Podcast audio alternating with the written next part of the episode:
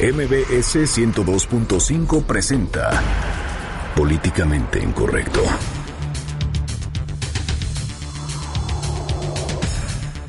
Deja Tomás Herón de Lucio la agencia de investigación criminal de la PGR tras las acusaciones de tergiversar la investigación del caso Ayotzinapa.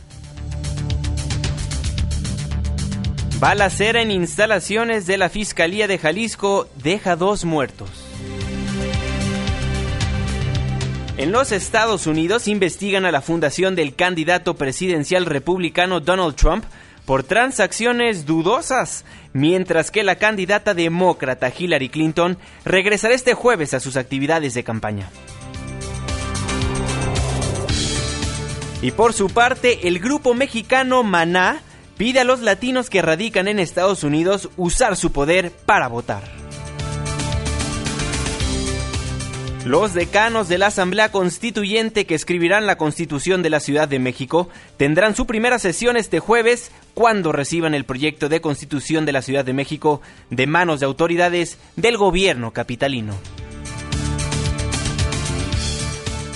En Twitter con el hashtag políticamente incorrecto y en mi cuenta personal, arroba Juanma Pregunta, estaremos al pendiente de todos sus comentarios. Y en estos momentos lanzamos la pregunta de este día. ¿Usted cree que mejore el diálogo de los padres de los desaparecidos de Ayotzinapa con el gobierno federal? Y ahora, Lady Alcaldesa se justifica y dice que ella usa ropa patito. Bienvenidos, esto es políticamente incorrecto.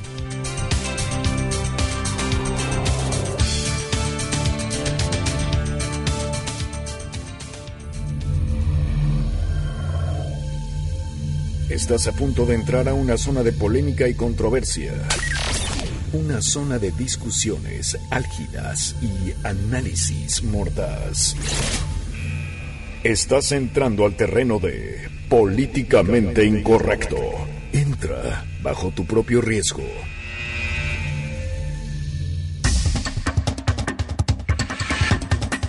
Muy buenas noches, 9 con 5 minutos. Le doy la más cordial bienvenida a este su espacio políticamente incorrecto, la mesa de análisis y de opinión de noticias MBS. Hoy, 14 de septiembre de 2016, ombligo de semana con espíritu de viernes, Irving Pineda con cara de viernes y seguramente muchos ya andan festejando el, el, aniversario 206 de la independencia de México. ¿Cómo estás, mi querido Juanma? Pues muy bien, bueno, a pesar de que es ombligo de semana para nosotros, para muchos, ya es viernes, ya están preparándose para las fiestas patrias, para tener mucha sed probablemente. Esperemos todo y lo hagan con mucha responsabilidad. Exactamente, exactamente.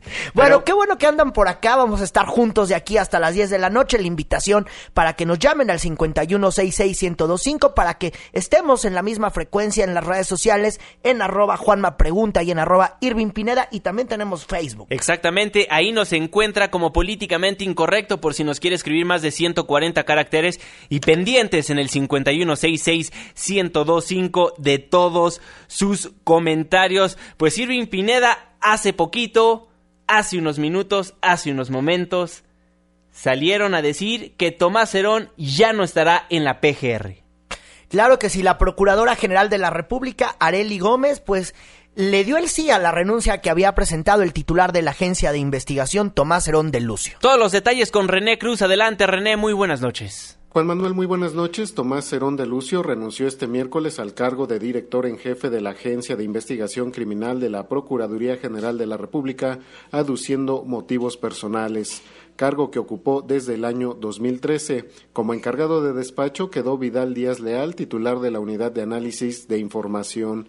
La dependencia detalló que la dimisión del ahora exfuncionario fue aceptada por la procuradora Areli Gómez González, quien reconoció los esfuerzos de Cerón de Lucio al frente de la agencia, que integra tres áreas sustantivas de la institución, la Policía Federal Ministerial, la Coordinación General de Servicios Periciales y el Centro Nacional de Planeación, Análisis e Información para el combate a la delincuencia.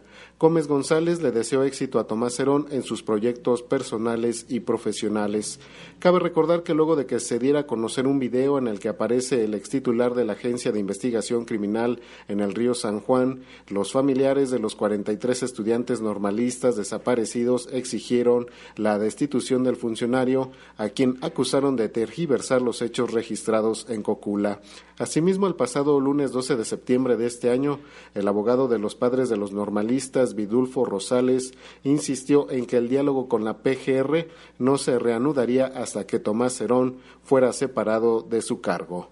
Juan Manuel, el reporte que tenemos, muy buenas noches. Muy buenas noches, René, muchísimas gracias por la información. Pues bueno, ahí la noticia ya renuncia Tomás Herón de Lucio. Recordemos que esto ocurre a 12 días, a 12 días de que se cumplan dos años de la desaparición de los 43 estudiantes de Ayotzinapa. Sí, y bueno, seguramente esta es la señal que el gobierno está emitiendo para los familiares de los desaparecidos de Ayotzinapa de que quieren mantener el diálogo, porque la verdad, hay que decirlo, los papás y los familiares de los desaparecidos de Iguala, eh, del caso Iguala, bueno, ellos no confiaban en Tomás Herón de Lucio, y es que es un poco complicado confiar en Tomás Herón de Lucio. Tomás Herón de Lucio a lo largo de su carrera, pues sí, ha tenido varios errores. Aquí la historia que nos presenta Juan Manuel Jiménez. Tomás Herón de Lucio es licenciado en Administración Industrial por el Instituto Politécnico Nacional, con estudios de posgrado en Ciencias Penales por la Universidad de España y México. En el sector público, se ha desempeñado como jefe de sección en la Policía Federal Preventiva y comisario jefe en la Secretaría de Seguridad Pública Federal. En 2007 fue cesado por el secretario de Seguridad Pública Genaro García Luna, junto con otros cinco mandos, esto debido a presuntas fallas en un enfrentamiento en Cananea, Sonora, donde murieron 22 personas.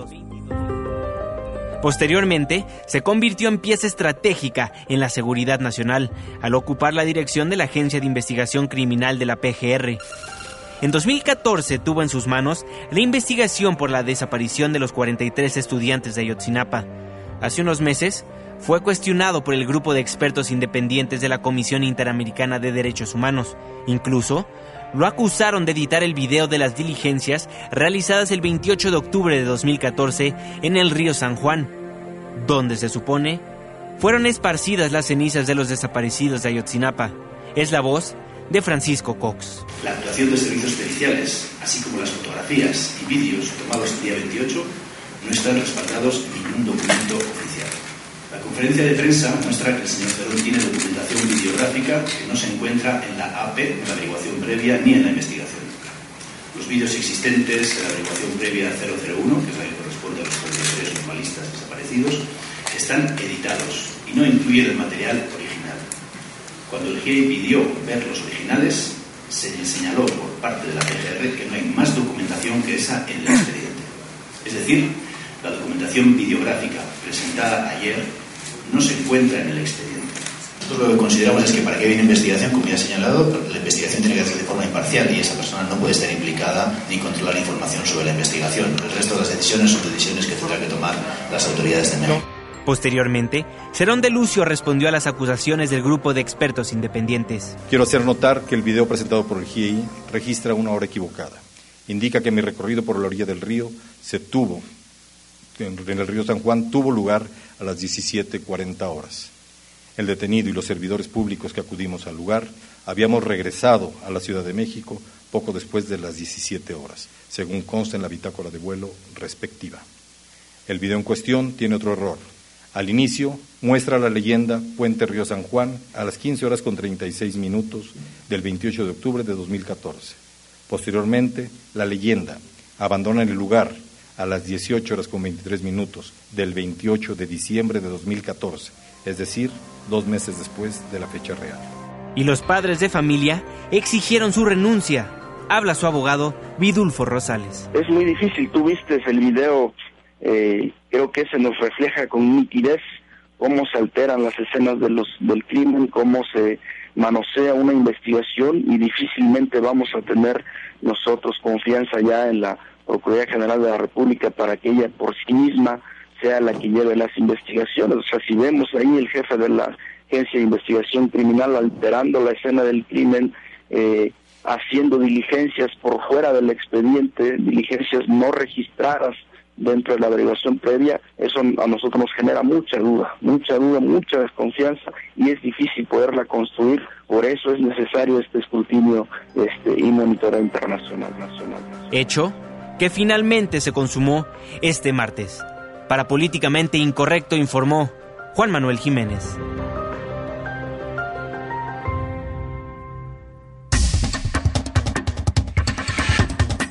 ¿Qué tal con esta historia? Bueno, sí, en el gobierno de Calderón falló y en el gobierno del presidente Peña Nieto pues también parece que falló Tomás Herón de Lucio, quien ya seguramente estará recogiendo sus cosas de la oficina de la Procuraduría General de la República o seguramente ya hasta la pluma y el lápiz y todo lo que tenía en su oficina pues ya lo ha de haber sacado desde hace un rato. Exactamente, le preguntamos en Twitter, ¿usted cree que mejore el diálogo de los padres de los desaparecidos de Ayotzinapa con el gobierno federal después de la renuncia de Tomás de Lucio? El 11% nos dice que sí, el 89% nos dice que no. La encuesta al momento allá en arroba Juanma Pregunta y en arroba Irving Pineda. Oigan, y como aquí tenemos siempre algo. Bueno, pues hoy tenemos una parte de cómo don Tomás Herón de Lucio, mi querido Juanma, es de esos funcionarios que, que, parece que tienen un chicle con la silla y la verdad es que aquí pues le, hemos preparado pues una canción, le dedicamos una canción a don Tomás Herón de Lucio que ha de estar pues un poco pues triste o sentido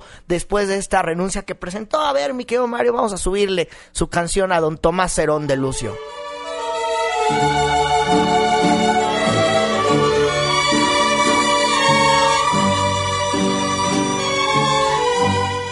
Bueno, con las goloderinas nos despedimos de Tomás Herón de Lucio, quien renunció a su cargo como director en jefe de la Agencia de Investigación Criminal. Pero ¿a dónde irá?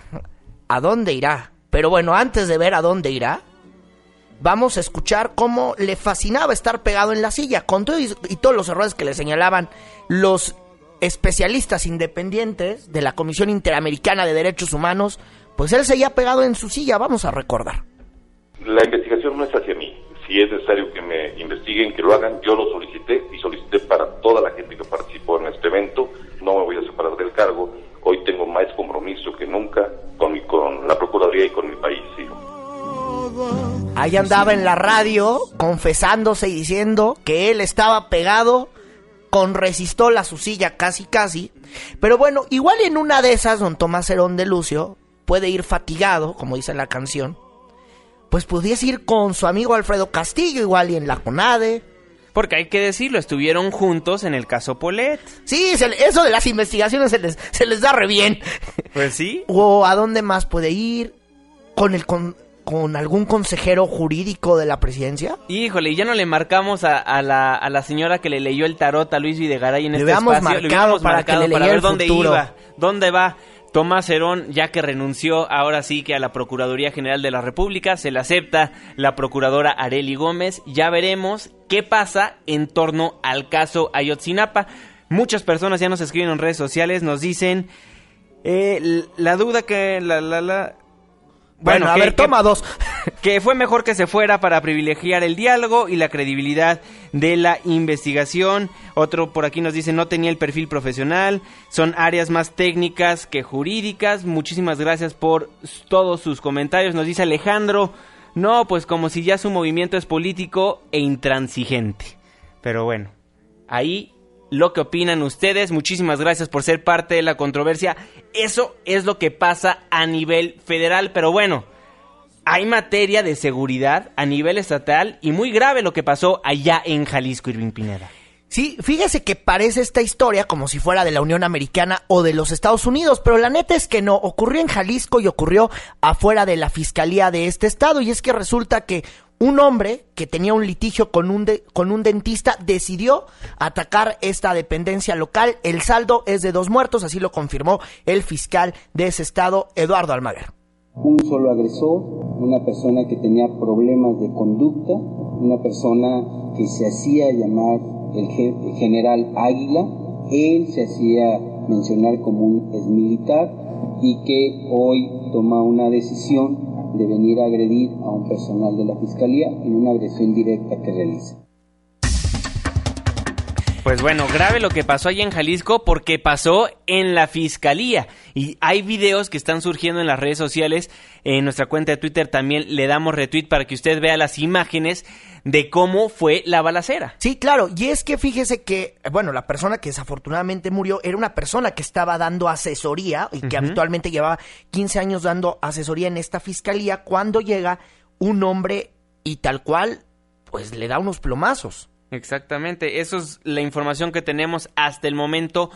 Dos personas fallecen, fallece la persona que empezó a disparar, la persona que fue a agredir y tres personas están muy graves empleados de la Fiscalía General de Jalisco. Sí, también Eduardo Almaguer aseguró que este hombre se hacía llamar el general Águila, al parecer tenía problemas mentales, aunque bueno, está por concluir ya los resultados psicoforenses, pero de acuerdo a su pareja tenía gente, tenía, bueno, problemas de, de conducta, evidentemente, y bueno, pues portaba varios tiros, varios cartuchos útiles, pues este, este sujeto que, que disparó a una persona inocente, una persona que estaba, que estaba desempeñando su labor como, como asistente en la fiscalía, una historia que pareciera de los Estados Unidos. También una de las preguntas que había surgido es si este ataque estaba vinculado con el cártel de Jalisco Nueva Generación. El fiscal también lo desmintió, rechazó que lo ocurrido hoy tenga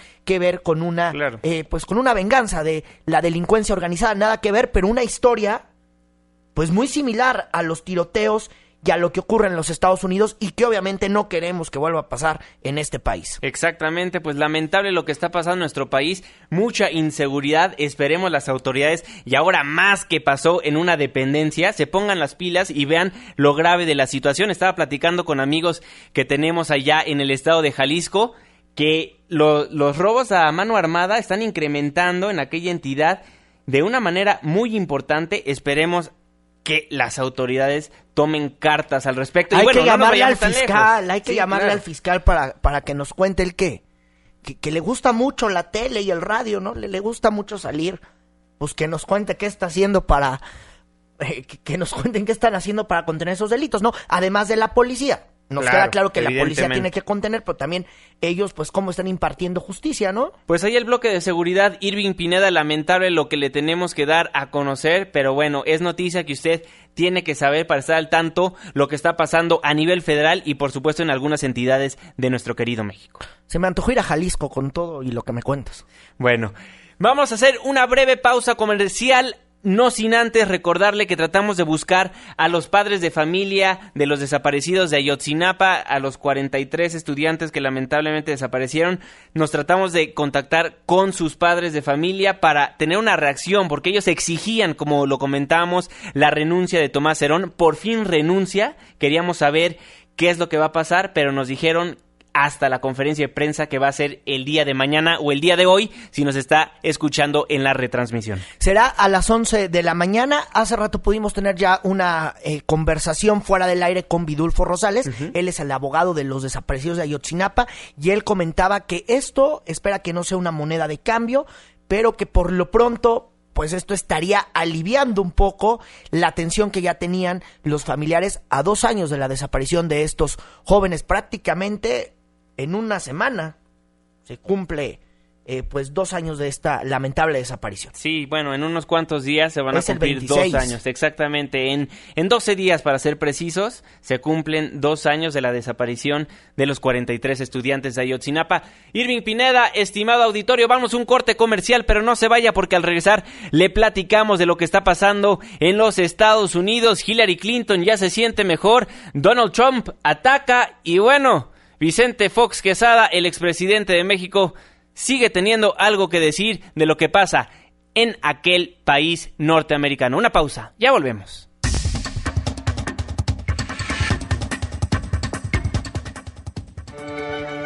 Vamos a echar una firma a la OCTE y regresamos a Políticamente Incorrecto.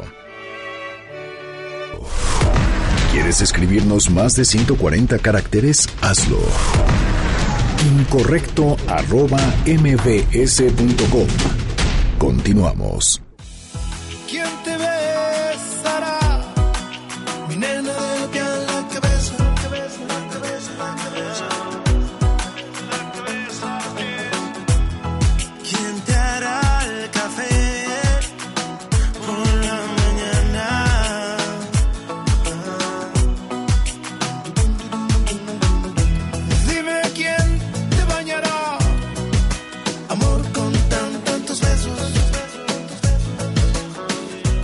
Bueno, escuchando esta noche a Maná con su nueva canción, o más bien su canción remasterizada de pies a cabeza Irving Pineda. Con Nicky Jam, pero bueno, la nota es que de pies a cabeza es como está pues el proceso para renovar la presidencia de los Estados Unidos, que ahora sí nos importa porque hay unos candidatos que hay que nivel. Exactamente, estamos de vuelta en Políticamente Incorrecto. Muchísimas gracias por ser parte de la controversia.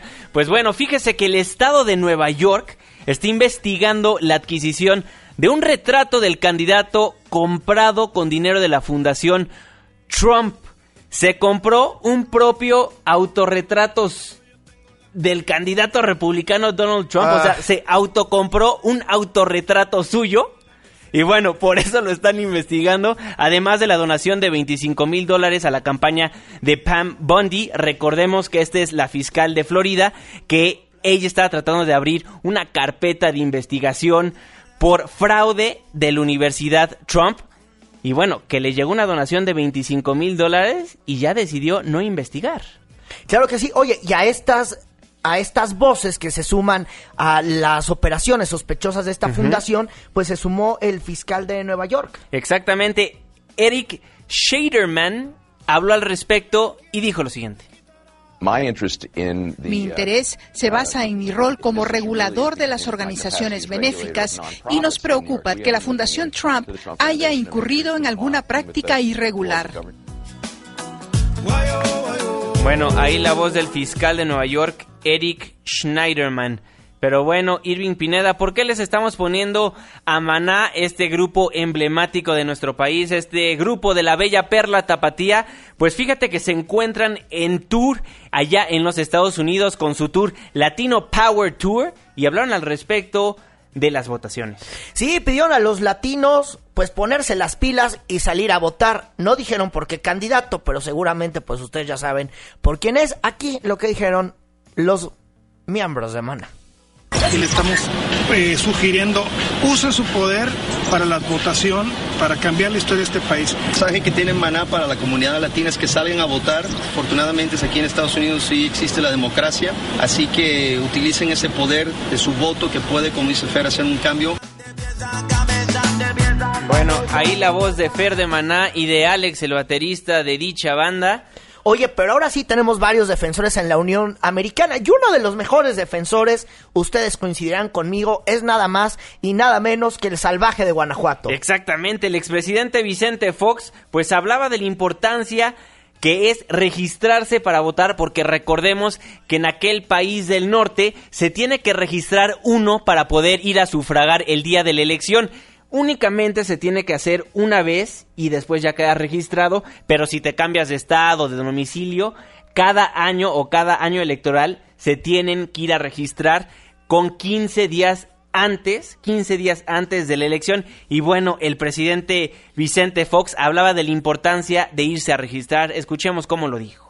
Está de alguna manera amenazadas las remesas que transmiten con tanto esfuerzo y trabajo las y los mexicanos en Estados Unidos hacia sus familias en México. Han ofendido nuestra dignidad de manera muy pueril, de manera muy grave, que lo ha hecho el señor Trump. Por eso yo invito a cada uno de los mexicanos, las mexicanas, los hispanos, los latinos, a registrarse, ir a votar. Bueno, ahí la voz de Vicente Fox Quesada. Y luego en su gira que tiene allá en la Unión Americana, pues pidió votar por Hillary Clinton. Vota Hillary. Gracias y suerte. Sí, el expresidente de México sí fue muy claro a comparación de Maná. Él sí fue directo y dijo... Ahora sí que, que derecha a la flecha, ¿no? y que votaran por Hillary que Clinton. por Hillary Clinton. Pero bueno, no todos los latinos están en contra del señor Donald Trump, a pesar de que aquí en México lo odiamos, muchos mexicanos están extremadamente en contra del señor con el pelo muy chistoso. Pues bueno, el fundador de la agrupación Latinos for Trump, Marco Gutiérrez, ha estado en constante campaña promocionando el voto latino a favor del candidato republicano. Sí, lo ha hecho ya desde hace varios meses y ahora anda en una gira de medios. Exactamente. Tenemos a Marco Gutiérrez, el fundador de la agrupación Latinos for Trump, en la línea telefónica de Políticamente Incorrecto. Marco Gutiérrez, muy buenas noches, ¿cómo está? Buenas noches. Pues aquí para preguntarle, ya sabe cómo se vive el ambiente en México en cuanto a el señor Donald Trump, el candidato republicano a la presidencia estadounidense. Muchos no lo quieren, pero allá sí hay un grupo de latinos que apoyan al señor Donald Trump, como es su caso. ¿Por qué no nos trata de explicar aquí a la audiencia de nuestro espacio radiofónico por qué apoyan al señor Donald Trump?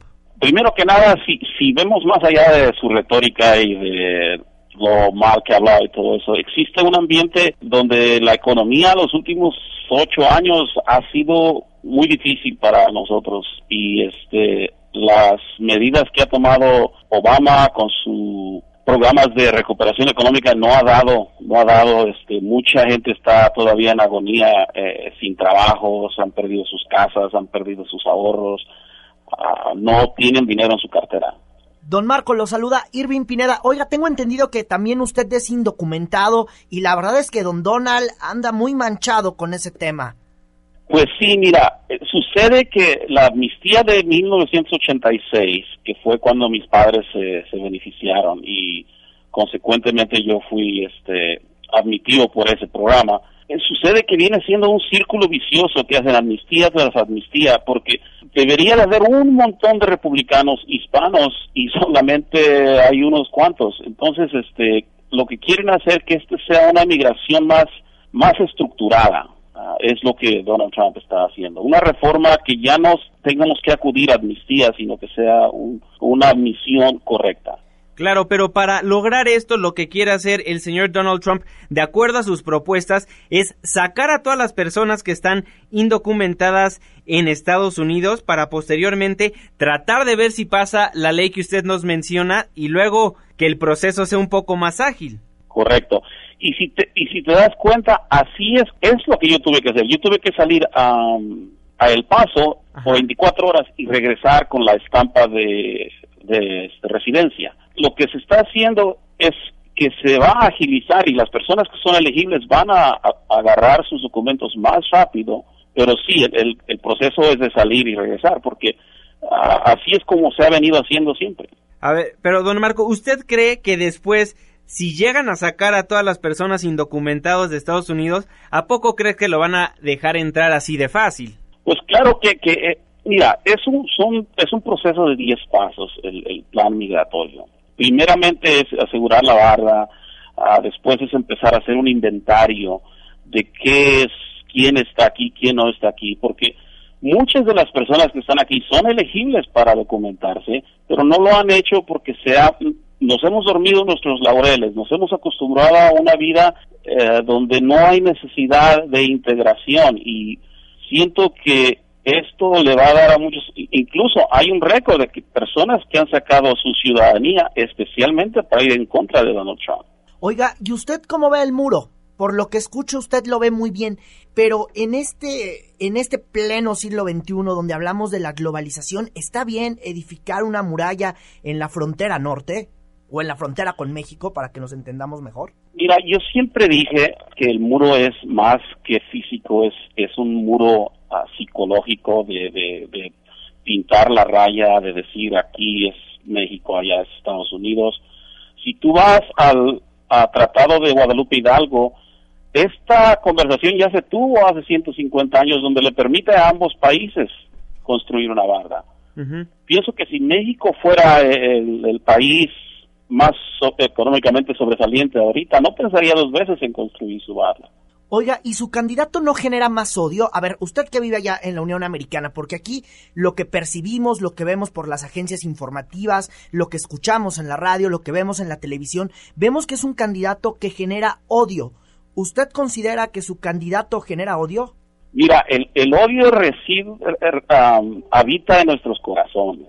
Y para no, bueno, es una cosa natural, pero hay quien lo propicia más. Sí, eso Yo sí. que Donald Trump está es un, es un es un candidato que viene a reformar y, y, y sí no le quieren mucho por eso porque estructurar eh, la reforma viene con un precio entonces este sí no es un favorito de, de muchas personas especialmente los que estamos orgullosos de nuestras raíces y, y las vemos un poco pisoteadas, pero de, en fin de cuentas, todos los que emigramos a Estados Unidos, nosotros estamos en una situación de la India María donde ya no somos ni de aquí ni de allá, con el mil usos, y tratamos de hacer lo mejor que es del lado que estamos. Entonces, el mejor candidato para usted, que es el fundador de la agrupación Latinos for Trump, es el señor Donald Trump, porque le preguntaba qué apoya de Donald Trump y me respondía, pues más bien no apoyo las políticas que ha implementado, las políticas públicas del presidente Barack Obama. Pero fuera de, de lo que estamos platicando de la ley migratoria, ¿qué otra cosa le llama la atención a la Fundación Latinos for Trump? la economía y la, la, oportunidad de miles y miles de una comunidad que está en crecimiento, pero no tenemos líderes. Nosotros los hispanos somos casi mayoría y nuestros únicos líderes es Jorge Ramos y George López. Deberían de venir algunos uh, líderes políticos de México y ayudarnos aquí porque nos están dando en la torre.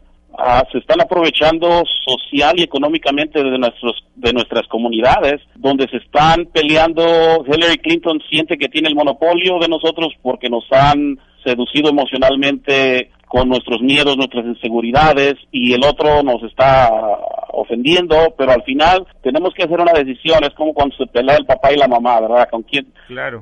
Yo más o menos así lo, lo pienso yo. Sí, porque recordemos que el voto latino en la reelección del presidente Barack Obama fue esencial. Ahorita, Marco Gutiérrez, fundador de la agrupación Latinos for Trump, ¿cuántos latinos que puedan votar usted diría que apoyan al candidato republicano? Bastante. Se, se habla de números eh, que 20, 30%, a principio estábamos en 12%. Yo siento que un número es 30%, pero tienes, aquí es donde está el problema que no vemos nosotros. Tienes una cantidad de latinos donde son primera generación, segunda, tercera generación, o sea que estamos, este, muchos ya están perdiendo su, su, su, uh, sus raíces, raíces, ¿no? Y los que todavía tenemos las raíces más cerca son los que están más del lado de, en contra de Trump. Bueno. Bueno, Marco Gutiérrez, fundador de la agrupación Latinos for Trump, le agradezco enormemente por habernos tomado la comunicación aquí en Políticamente Incorrecto. Un placer, de alguna manera yo yo fui de la escolta de México y de alguna manera yo estoy siendo al servicio de la comunidad, aunque sea para que me avienten pedradas, pero aquí estamos y los mexicanos hacen la diferencia. De acuerdo, don Marco, muchísimas gracias, muy buenas noches. Buenas noches. Bueno, ahí el otro lado de la moneda, ahí ya nos habló, escuchaba la voz de Marco Gutiérrez, el fundador de la agrupación Latinos for Trump. Nos llegan muchos mensajes a las redes sociales, nos dice, hay de todo en esta villa del Señor. También por acá nos escriben, puede más el dinero que el arraigo de la gente. Bueno, muchísimas gracias por sus comentarios ahí, hablando de que apoya la economía, el plan de económico que tiene el señor Donald Trump, pero como que se le olvida a Marco Gutiérrez que quiere eliminar las remesas, algo esencial para la economía de los mexicanos en aquel país, de los latinos. Sí, preocupante, mi querido Juanma. Oye, y el que anda campañando en lugar de Hillary Clinton, parece que anda en segunda campaña, es el presidente de los Estados Unidos, Barack Obama, estuvo en Filadelfia y pues sí, arremetió pues a quien se tienen que agarrar de piñata, este impresentable. El tipo que ha pasado 70 años en este mundo sin mostrar ninguna preocupación por la clase trabajadora, no te dejó entrar a su campo de golf ni comprar su condo, pero quiere ser tu campeón. Es una visión oscura, pesimista, de un país donde nos volcamos unos contra los otros y nos aislamos del mundo. Bueno, ahí la voz del presidente de Estados Unidos, Barack Obama, quien en ausencia de la candidata Hillary Clinton, que se encuentra en reposo debido a su neumonía, pues salieron dos personajes muy grandes, presidentes los dos de Estados Unidos, pues a defenderla y a campañar. Sí, hacer campaña también. Habló eh, su marido Bill Clinton, habló sobre su esposa Hillary Clinton y sobre la enfermedad. Allá los medios de comunicación le preguntaron sobre si era la primera vez que Hillary Clinton padecía esto o qué es lo que habitualmente le pasaba a su esposa. Ella está bien y durmió muy bien, solo se trató de deshidratación. Raramente, en más de una ocasión a través de varios años, le ha ocurrido algo similar, que se deshidrata por haber trabajado intensamente, como cuando era secretaria de Estado. Bueno, ahí Bill Clinton y Barack Obama salen en defensa de quien hoy se encuentra descansando, de los medios de comunicación, de su rumbo en la campaña política y bueno, esperemos todo salga bien con Hillary Clinton porque aquí muchas personas no quieren que salga electo el señor Donald Trump. Entre ellos es Juan de Dios Vázquez, el demócrata fundador de la Asociación México con Hillary, a quien ya tenemos en la línea telefónica de Políticamente Incorrecto. Juan Tocayo, muy buenas noches, ¿cómo está? Hola Tocayo, ¿cómo estás? Muchísimo gusto, gracias por tenerme. Oiga, México con Hillary, usted es fundador de esta asociación. Cuéntenos un poquito cómo está apoyando el voto latino para que salga electa la candidata demócrata Hillary Clinton. Hola, pues mira, la cuestión, antes que nada, lo que trata de hacer es una plataforma para que nosotros, para que los mexicanos puedan eh, vociferar sus opiniones, bien sea en contra del, del candidato republicano, que como sabemos bien se lo merece, o en apoyo de Hillary Clinton. Aparte de eso, hay muchos ciudadanos eh, norteamericanos en México y gente que tiene doble nacionalidad de Estados Unidos y, México, y lo que se está tratando de hacer es, eh, pues, ser como una suerte de, enlace entre lo que sería el Partido Demócrata y estas personas para animarlas a que vayan a votar, animarlas a que hagan un apoyo, bien sea solamente eh, dando sus comentarios o eh, apoyando, dando su voto, hablando con gente que tiene en Estados Unidos para que apoyen a, a Hillary Clinton. Es muy importante esta elección, esta elección es más importante que yo creo que cualquiera que, que, hay en otro país, simplemente por la forma que afecta a, a, México, ¿no?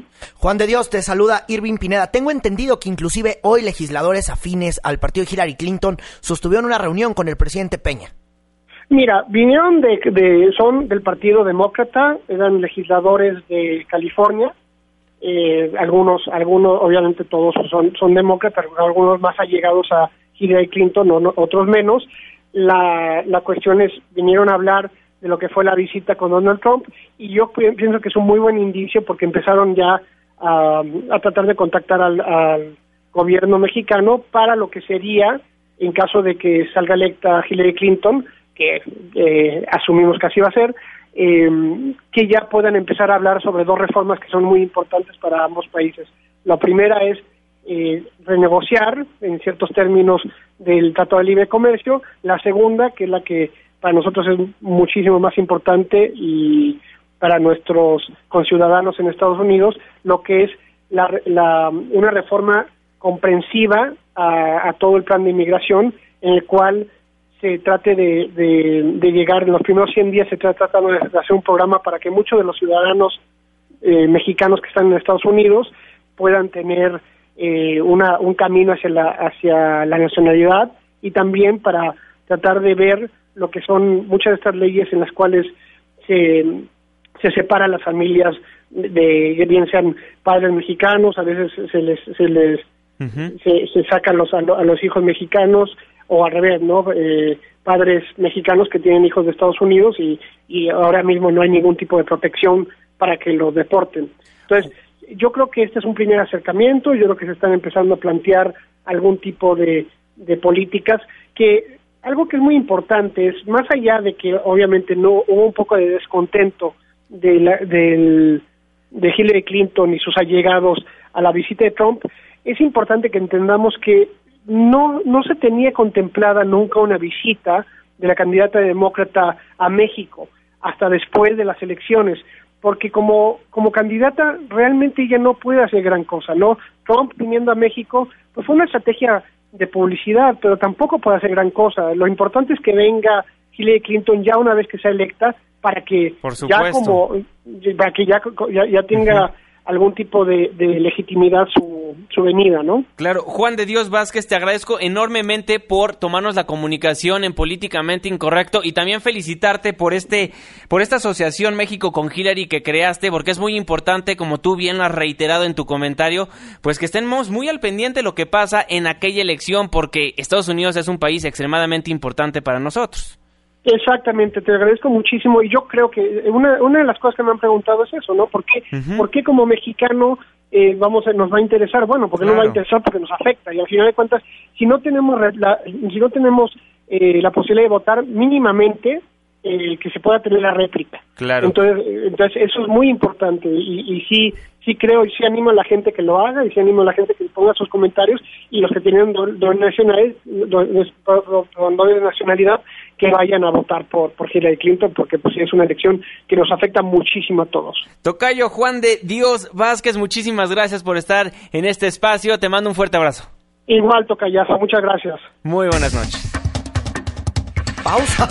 Pausa y regresamos a Políticamente Incorrecto. Muchísimas gracias por ser parte del debate. Vamos a Veracruz y a ver si regresamos a Políticamente Incorrecto. Pórtense bien. Todos sabemos quiénes andan en malos pasos.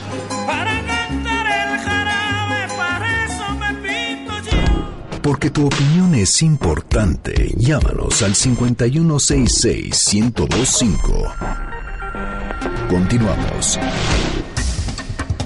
Estamos de vuelta en Políticamente Incorrecto a través del 102.5 de su frecuencia modulada. Información en desarrollo, información de último momento. Irving Pinal, lo comentamos hace breves minutos, dónde iba a parar Le Tomás de buscando chamba a Tomás Herón de Lucio, pero bueno, hay que decirlo, va a permanecer en las filas del gobierno eh, federal.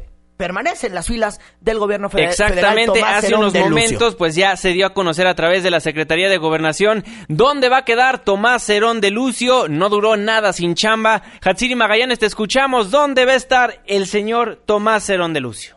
¿Qué tal? Buenas noches. Pues el presidente de la República, Enrique Peña Nieto, designó ya a Tomás Herón de Lucio como nuevo secretario técnico del Consejo de Seguridad Nacional.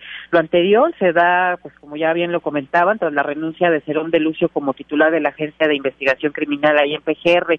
En un muy, muy breve comunicado, la Secretaría de Gobernación mencionó que este nombramiento de, Tom- de Cerón de Lucio es en reconocimiento a sus acciones y responde a la experiencia y capacidad que ha demostrado en sus encargos anteriores. Cabe mencionar que este cargo de secretario técnico pues prácticamente estaba vacante porque no se había eh, no había no había un cargo no había alguien a cargo de esta área anteriormente tras el tras la co- conformación del Consejo de Seguridad Nacional.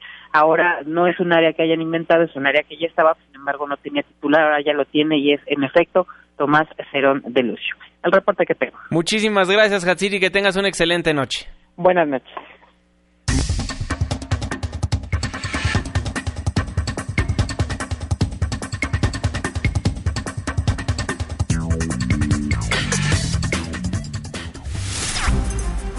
Camino a la Asamblea Constituyente. En Políticamente Incorrecto.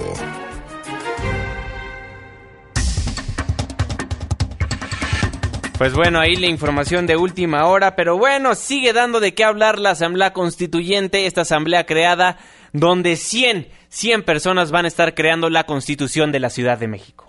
Sí, claro que sí, ya está conformada la Junta de los Decanos, que son las personas pues mayores y que juntas casi han hecho 500 años de historia que van a estar presentes mañana en la instalación de la Asamblea Constituyente, que será a las 11 de la mañana. Platicamos con su titular, mi querido Juan. Exactamente, en una exclusiva para Políticamente Incorrecto, Irving Pineda fue con Augusto Gómez, quien va a estar presidiendo esta Asamblea Constituyente y te dio una muy buena entrevista. Escuchemos lo que le dijo hace unos momentos a Irving Pineda. Augusto Gómez Villanueva, se perfila que usted sea el presidente de la Junta Instaladora de esta, la Asamblea Constituyente. Bueno, mire, lo primero que le quiero decir es que me siento muy honrado por el nombramiento que me ha hecho el señor presidente de la República. Formar parte de la Asamblea Constituyente del Distrito Federal, pues es algo que francamente pocos mexicanos tienen ese honor. De tal manera que pues nos, nos ah, estamos preparando para vivir una, una nueva etapa en la vida del país.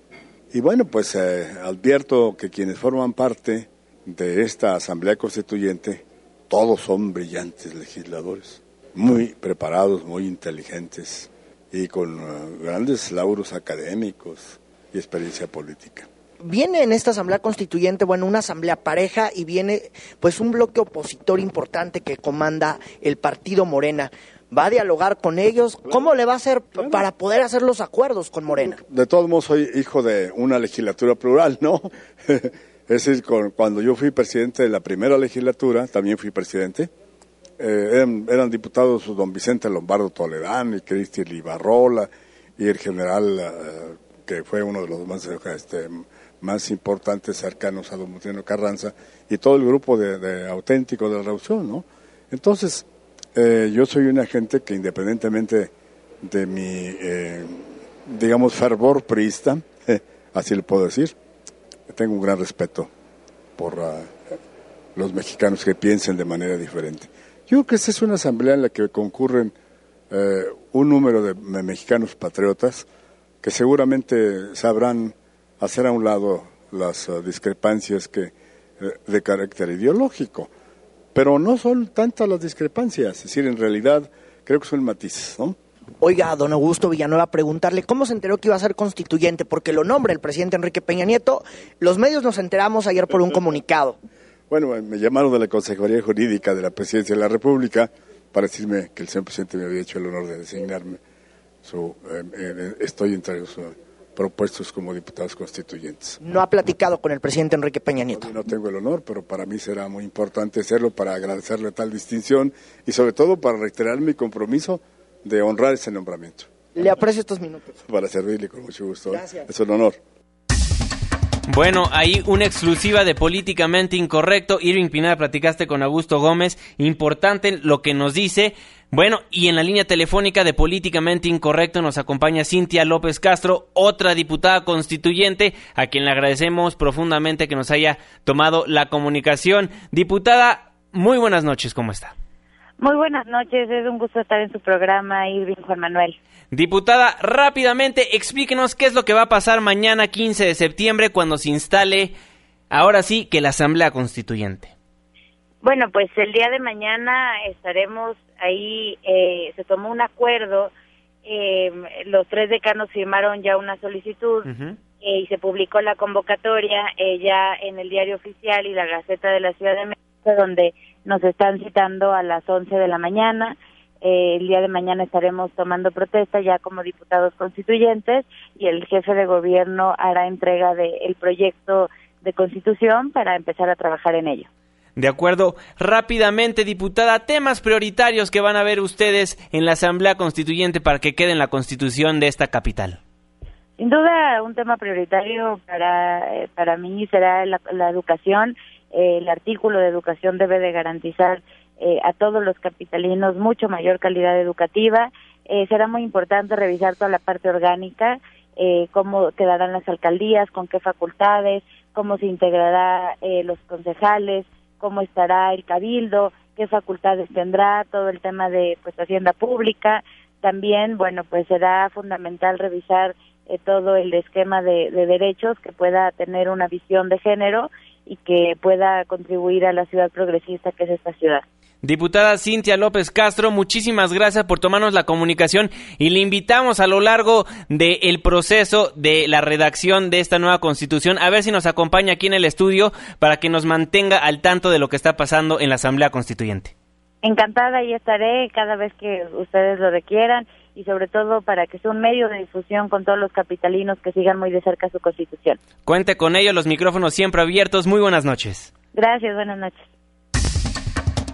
Irving Pineda, se nos fue rapidísimo el tiempo de este espacio. Rapidísimo pero ven, todo se supo acomodar en una hora. Exactamente. Bueno, no queda más que agradecerle por sintonizar el 102.5 de su frecuencia modulada. Muy buenas noches, Irving Pineda. Muy buenas noches a todos. Quédense en la señal que sale del 102.5. Mañana nos escuchamos muy temprano, luego nos vemos por la tarde y luego nos volvemos a escuchar aquí por la noche. Ya saben que siempre nos estamos acompañando. Exactamente. Le recordamos que toda la información que ha surgido en cuanto a la renuncia y luego a la nueva chamba de Tomás Macerón de Lucio en noticiasmbs.com. Sí, y es que teníamos como cementerio de funcionarios, pero ahora tenemos el revividor de funcionarios. Exactamente, más que renuncia parece promoción la que le dan a Tomás Herón de Lucio. A ver lo que dicen el día de mañana los padres de Ayotzinapa. Ahora sí, nos gana el tiempo. A, a, nombre de todos los que formamos políticamente incorrecto, se despide de ustedes su servidor amigo Juan Manuel Jiménez. Que tengan una excelente noche. Se apagan las luces. Se cierran las compuertas. Estás dejando la zona más polémica y controvertida de la radio. Políticamente Incorrecto. El único programa de análisis y debate que no tiene bozal. Te esperamos mañana de 9 a 10 de la noche por Noticias MBS 102.5.